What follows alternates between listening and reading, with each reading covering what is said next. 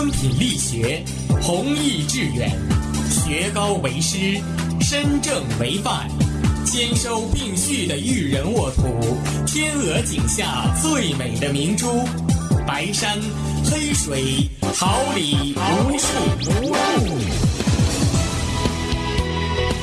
您正在收听的是哈尔滨师范大学广播电台，用声音技术生活，让声音雕刻未来。用声音技术生活，让声音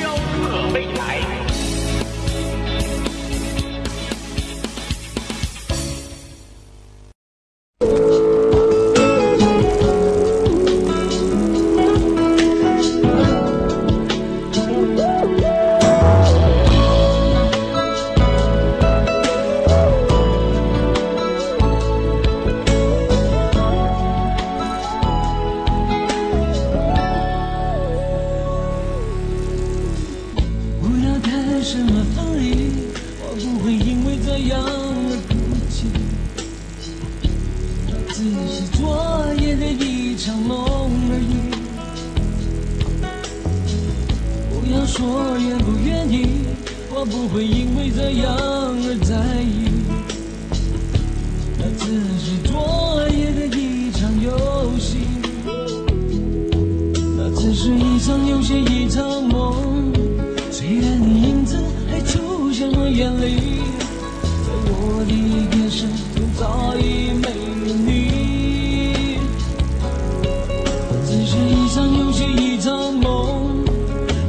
把残缺的爱留在这里，在两个人的世界不该有你。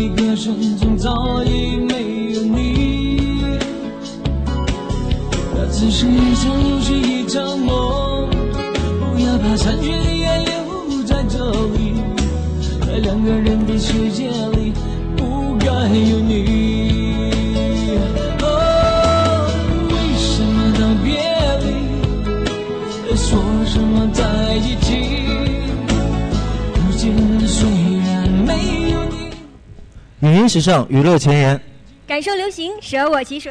信心的碰撞，影与音的结合，这里是你我的好朋友，视听之巅。你如今依然没有你，我还是我自己。为什么道别离？说什么在一起？如今虽然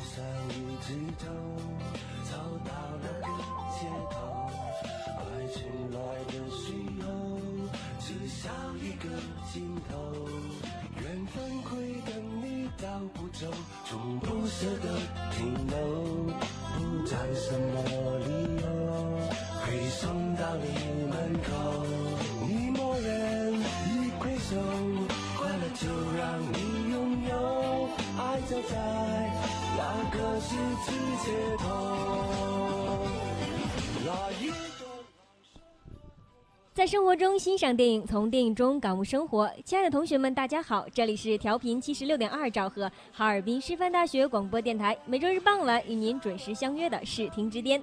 今天这里带着小耳朵们登上视听之巅列车的驾驶员是你的、我的、大家的好朋友崔启明和齐婷、李培元和尹丹彤。大家好，今天的视听之巅将为港产警匪剧爱好者们带来一场视听盛宴。在酷片大逃亡中，我们将一起欣赏今年暑期档上映的《窃听风云二》，与刘青云、古天乐、吴彦祖这三位大帅哥一起窥视人性善恶。接下来的影视影音红人馆，我们将与你一同走进两部《窃听风云》的主演刘青云。最后，影视金曲随心听，让我们伴随张杰唱的《窃听风云》主题曲《勿忘心安》，追随那内心的一点宁静。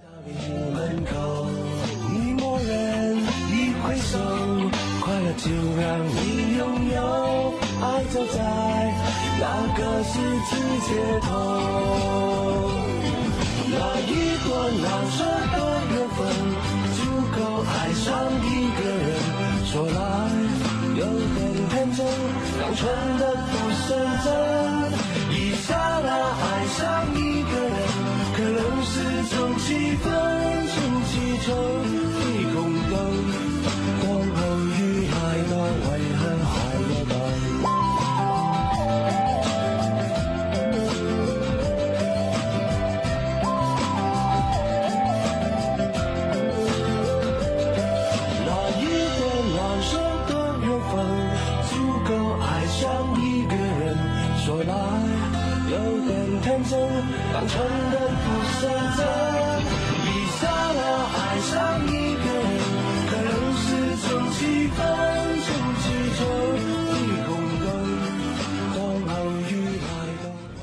热点影片全接触，台前幕后全网罗。一切尽在酷片大逃亡。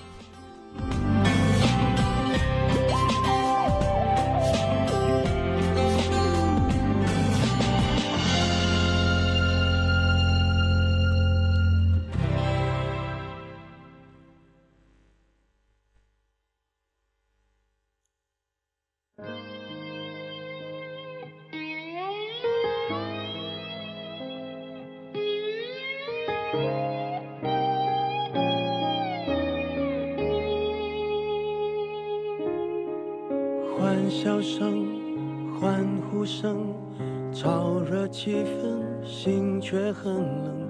聚光灯是种蒙恩，我却不能喊等一等。我真佩服我还能幽默，掉眼泪是用笑掩过，怕人看破。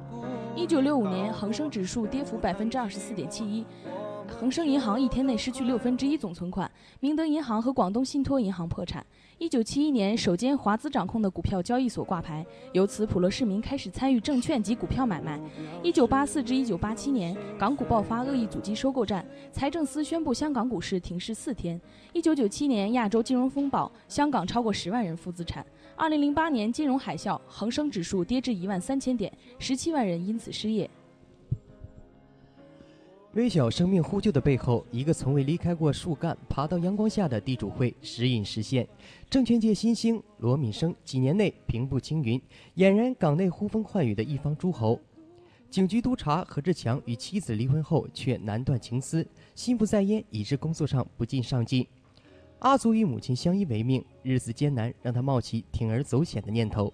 一场车祸把素未谋面的三个男人捆绑在一起，各自的利益更引起招致祸事的连串谎言。可惜他们的斗争不不过只是另一些人的棋局。在《窃听风云二》的预告片中，作为警察的古天乐跟追踪真相的吴彦祖总是身处逼仄阴暗的环境里；作为幕后黑手的刘青云的办公室跟地主会老巢偏偏是纯玻璃结构，或者是有落地窗，甚至曾江枪杀吴彦祖的房间采光也敞亮多了。这种设置是违反人们观影习惯的。我们隐约可以由此窥视到一点麦庄对《窃听风云二》的定义，或者他们颠覆同类影片的野心。预告片里还出现了大量的镜子，刘青云的角色两次拿起电话，都有镜子照射出他扭曲模糊的脸。香港导演里最爱用镜子的是关锦鹏，几乎每部片子都有。其次是杜琪峰，或者你可以想象吴宇森变人里那隔着镜子对视的桥段，就不难设想刘青云的角色了。空间也是人物的一部分，让人物所处的空间参与叙事，这事儿谁都明白。可咱得承认，编剧出身的麦庄二人在这点上做得相当不错。在此前提下，我们同样要期待他们这次的调度会更好些，因为不同于前作《窃听风云二》的动作戏加码了。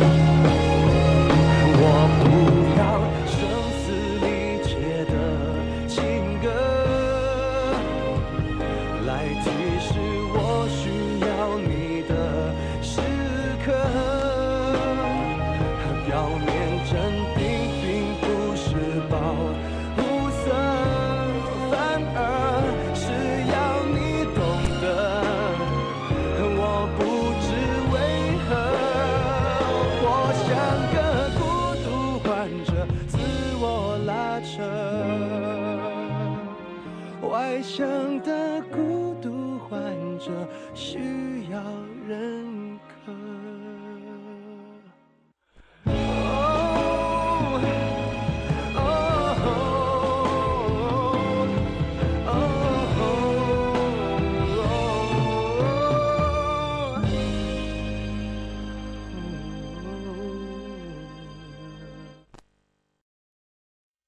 在香港，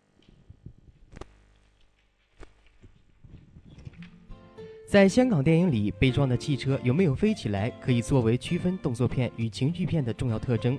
因为绝大多数电影里被撞的都是轿车，重心低，在城市道路上被撞得腾空而起、四轮朝天的概率并不大。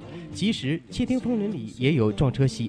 在古天乐载着老婆孩子回家的时候，一辆大卡车出其不意地从画面左边冲进来，把他们撞得粉碎。几乎同样的镜头也出现在《无间道二》和《飞沙风中传》中，并且都是从左向右，同样的镜头交代着完全相同的主题，突如其来的、不可抗拒的宿命。从左向右说明麦庄确实是文化人，从左到右的阅读习惯在潜意识上影响着他们的镜头设置。不过这些都不重要，重要的是这些车没翻，因为车祸是剧情的一部分，不需要翻。可是汽车不翻，观众不开；汽车不爆，观众爱闹，是颠扑不破的真理。如果在电影《公元两千》里，汽车被狙击步枪打到都会腾空飞起，那么《窃听风云二》里玩了一把追车、飞车、翻车，也就成为理所当然的事了。坦白的讲，我们并不认为这有多重要。麦兆辉、庄文强二位的履历虽然丰富，却偏偏没有动作片。好在麦庄二人功力已经今非昔比，《窃听风云》又创造了港产警匪片的票房纪录。上述问题又都是可以钱可以解决的，钱可以解决的问题都不是问题。《窃听风云》获得成功，正是由于他用了警匪题材编了个框，动作场面尽量弱化，里面装的却是金融犯罪、都市情感、兄弟情谊、人伦理性之类的东西。可他没有获得巨大的成功，原因也在于此。事实上，只要把窃听这个噱头经营好了，就足以吸引观众了。反观《窃听风云》，它过度强调窃听的科技层面，偷听这回事人性方面的强度并不够。《窃听风云二》带给我们的期待是刘、古、吴三人不是兄弟，而是两两对立的宿敌。从楚汉相争升级到《三国演义》，听起来热闹多了。其实，《窃听风云二》完全没有必要纠结于用何种高科技的手段窃听才能让观众震撼。重要的是谁在窃听谁，窃听到什么。窃听就是偷窥，偷窥就是人性中见不得光的秘密，秘密表现出来，观众就是偷窥者，就像。希区柯克或波克斯兰，这样才有意思。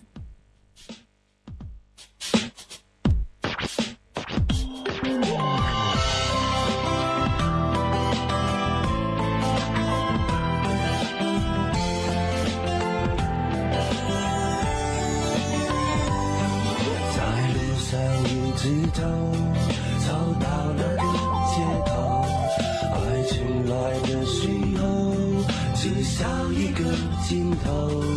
缘分会跟你到不走，从不舍得停留。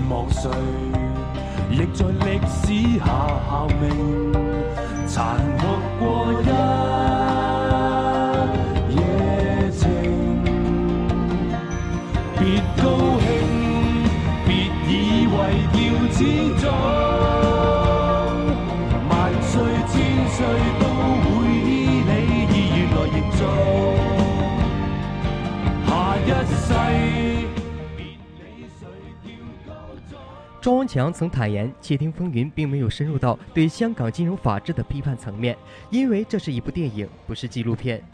如果纯粹依靠法律，凭借不义之财起家，而后集合一帮法律财政流氓，非法炒作股票的王敏德，也就是判个七八年，杀人那些随便找人顶替就得了，把我名下的股票都卖掉，有多少卖多少。等我出狱的时候，世界还是我们的。他在片中如是说。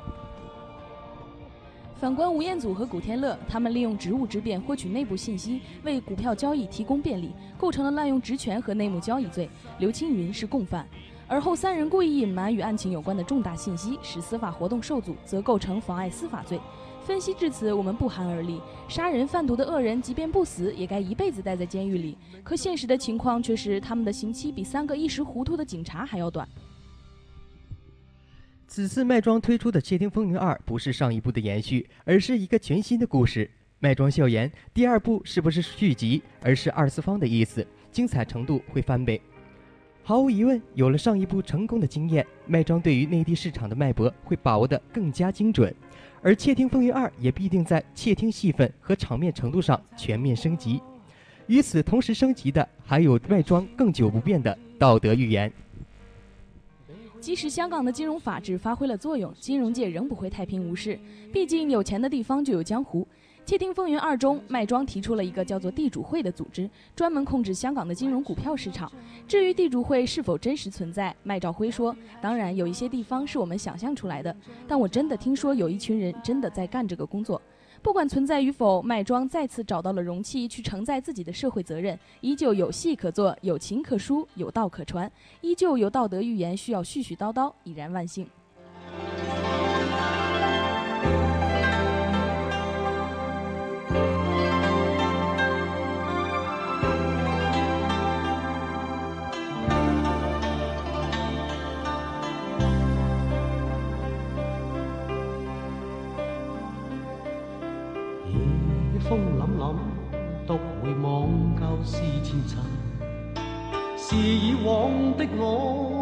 我充滿怒憤，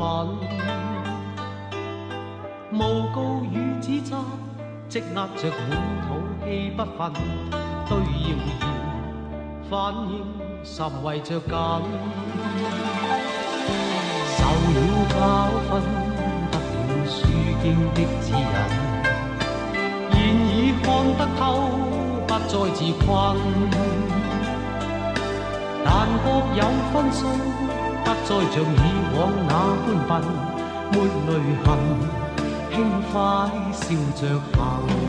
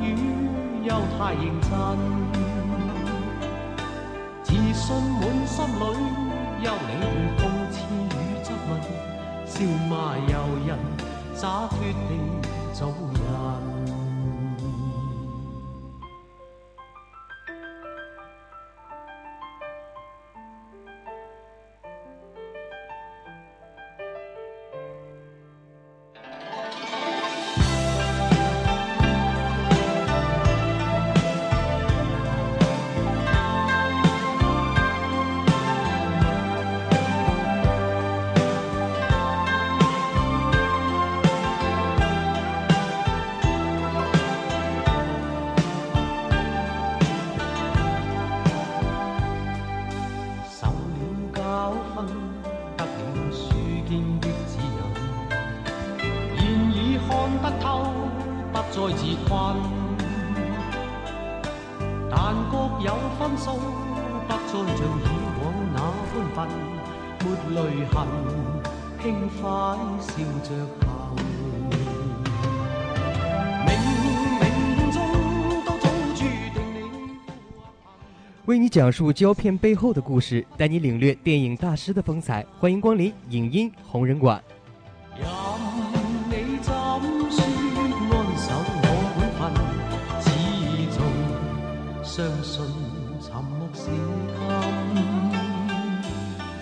非有公理，實現我無法別人。遇上冷风雨，又太认真。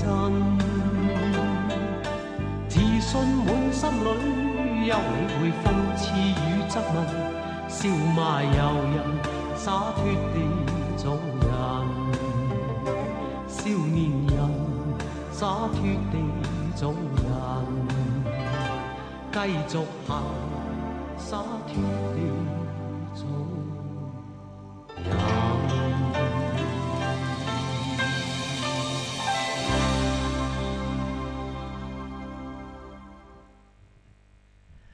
今天的影音红人馆，让我们一同走进《窃听风云》的主演之一，扮演证券界新星罗敏生的香港实力派演员刘青云。刘青云外形粗犷，浓眉黑肤，但演技真挚自然，在荧幕上能屈能伸，既能演凶猛悍将的动作英雄，也能演憨傻朴实的小人物，具有独特的个人风格，是香港影坛突出的性格演员。这个黑漆麻糊的家伙，当初参考无线艺员培训班之前，没有一个人看好，而同伴而来的情神俊朗者都开玩笑似的嘲笑，又多了个家伙来垫背。谁知近二十年后，刘青云这个响当当的名字成了香港电影中的中流砥柱。说起刘青云，不得不从他培训班毕业加入香港无线电视台说起。一九八三年开始，以黄日华为首的五虎将迅雷不及掩耳地覆盖了全亚乃至东南亚，而当时电视剧的重头戏主角几乎全都是这几位英俊的小生，而这种情况一直影响着稍后崛起的周星驰、黄秋生，当然也多多少少拖了刘刘青云、吴镇宇等人后腿。后来五虎各奔前程。一代世纪偶像刘德华和一代演技之神梁朝伟，在八十年代后期成为新时代最佳演员的选择。而那个时代，我们只能在一些剧集中看到刘青云无关痒痛的演出。直到一九八六年，刘青云首次主演电影《听不到的说话》，并以其硬朗的形象、自省的深度，配合丰富的情感，博得众人注意。而此片另外的女主角马思纯成名已久，以其独到的肢体语言配合深厚的感情表情，使得此片在评论界相当成功。然而，过低的票房使投资者对刘青云失去了信心。此后长达几年的刘青云在电影中没有遇到很好的角色去发挥，甚至只是一些跑龙套。而当时豁达开朗的刘青云面对如此的境况，丝毫不失兴趣，主演和参加了大量的电视剧集，尝试各种不同的角色。最重要的就是交到了众多后来真正成为电影支柱的朋友，杜琪峰、韦家辉、尤乃海、司徒锦源等等。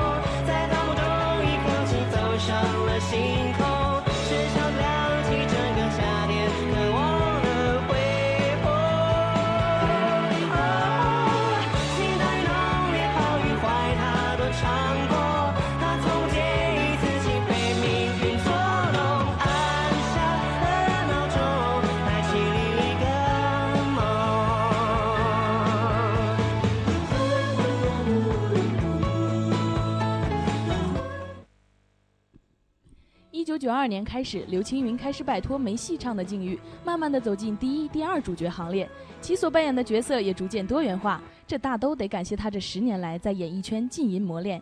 随着七月十四登上港产经典恐怖片的舞台，随着萨克斯飘扬中的新不了情登上港产经典文艺片的舞台，新不了情及七月十四的问鼎影帝，香港电影史上又一个演技派的传说上场了。一九九四年和一九九五年，刘青云所接片子每年都超过十部，而且而且几乎每一部电影中，刘青云的角色都相当抢眼。他那娴熟的演技慢慢得到广大观众的认可，《大富之家》《运财童子》等经典电影陆续登场。而作为第二主角的他，在电影中抢尽风头，其出色的喜剧天分也被露出水面。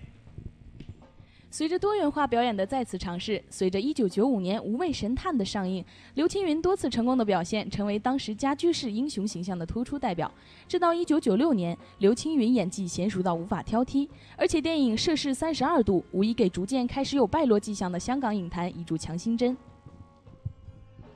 随着香港回归的号角吹响，香港电影在一九九七年也发生了一件大事，就是银河映像的成立。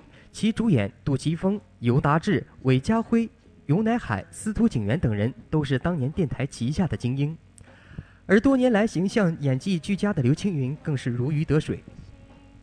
要知道，杜琪峰最厉害的就是对电影严谨执着，对演员善于挖掘性格。于是，香港在电影世道低落的时候，银河映像的横空出世，无论是对圈内演员还是圈外观众，都做出了巨大的贡献。而刘青云更是不负众望，一个又一个经典形象问世，演绎一部又一部经典电影。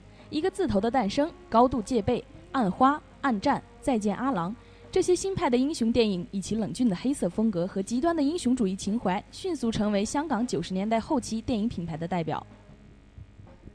新千年后，香港电影世道更加低迷，低迷到无法让人信服的程度。而银河印象一改前路，处于商业的目的，走了娱乐路线。除制作精良的味道还在之外，以前的商业中玩味艺术，艺术中题卷商业的风格大变，成为几乎只以盈利为目的的玩票制作。而刘青云也适应了世道低迷，不得不演出纯商业电影，以刺激香港电影。其表演算不上上上之选，但是举手投足之间流露出的，无疑是一代真正演技派大家的风范。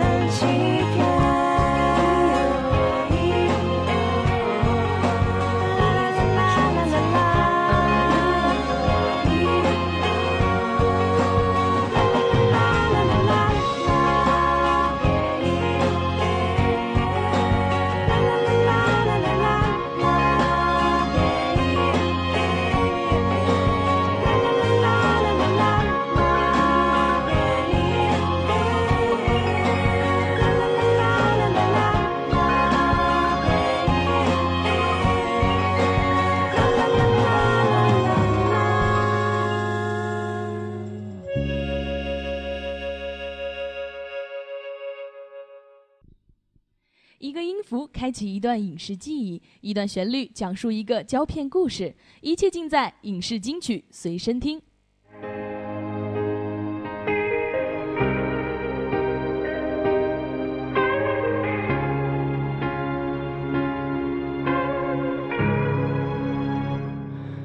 不要再逗留，人心太拥挤，被混乱的游戏，我是真理的命运。我自己问自己，完成到这里，到底还剩多少不用挣扎的阴霾？只是无奈这些问题无人交流，只好任凭生命去阻碍。中途的放纵，才选错了出口。泛滥的欲望无限，却沦为成烂醉。早已该放手，这无休的阴谋，玩笑已过半，不忧不改，路还有寒流，梦还没腐朽，命运到最后勿忘心安。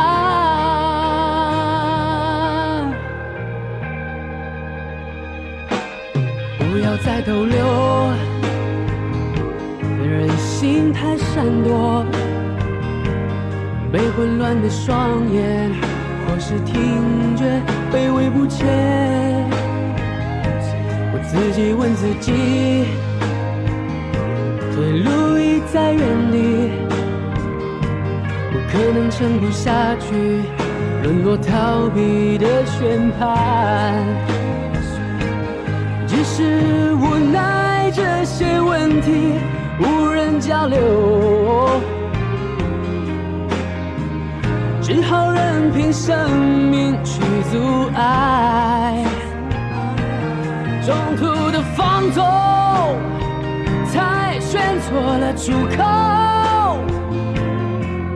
泛滥的欲望无限，却沦为成烂醉。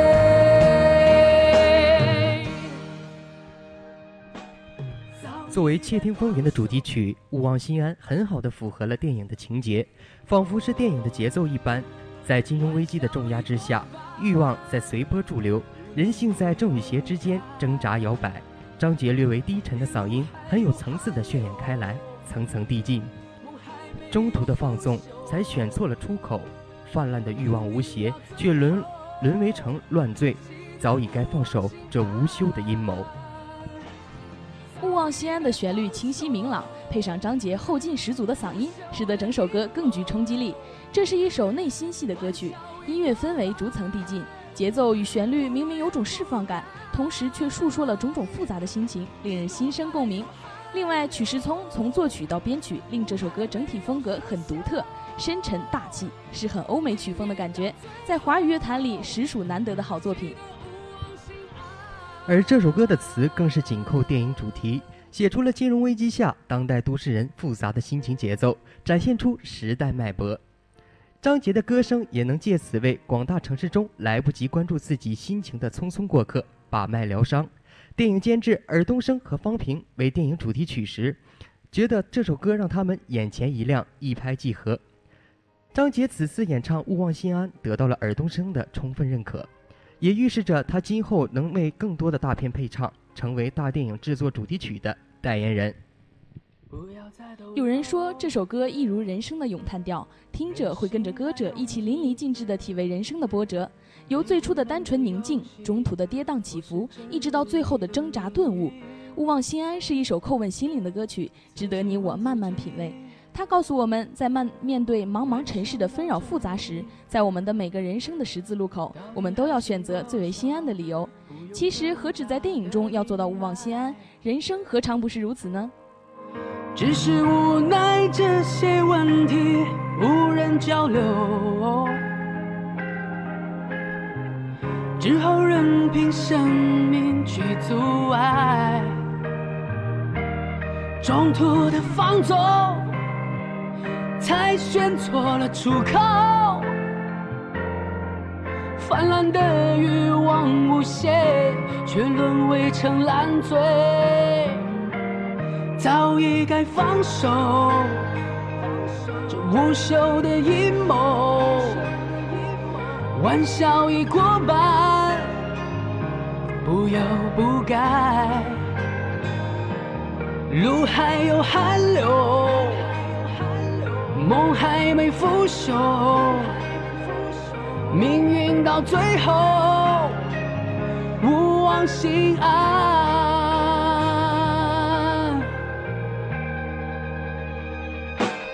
不要再逗留，人心太闪躲，被混乱的双眼，或是听觉卑微不前。自己问自己，退路已在原地，不可能撑不下去，沦落逃避的宣判。只是无奈这些问题无人交流，只好任凭生命去阻碍。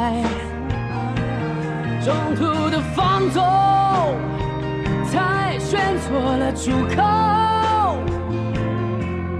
泛滥的欲望无限，却沦为成烂醉。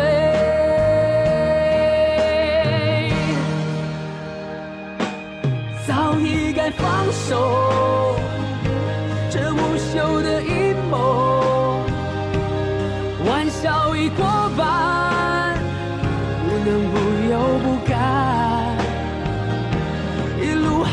寒流，梦还没有腐朽，命运到最后，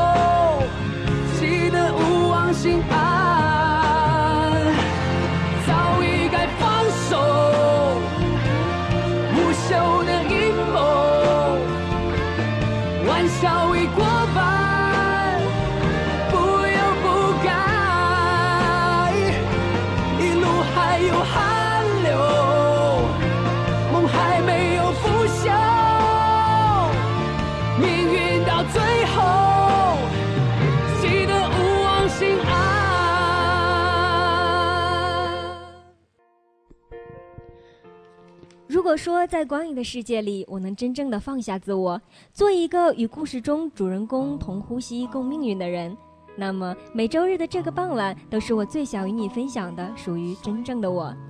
相聚的时光总是如此短暂，希望在我们视听之巅的陪伴下，小耳朵们能开心快乐的度过每一个春夏秋冬。最后，感谢忙在忙碌在直播间的监制董月、网络录音米迦乐、张志超、李达磊，还有小耳朵们的亲情守候。本期编辑董月，导播林源，我是你的大家的好朋友裴元。我是你的大家的好朋友丹彤，让我们下期视听之巅再见。花再与你交心。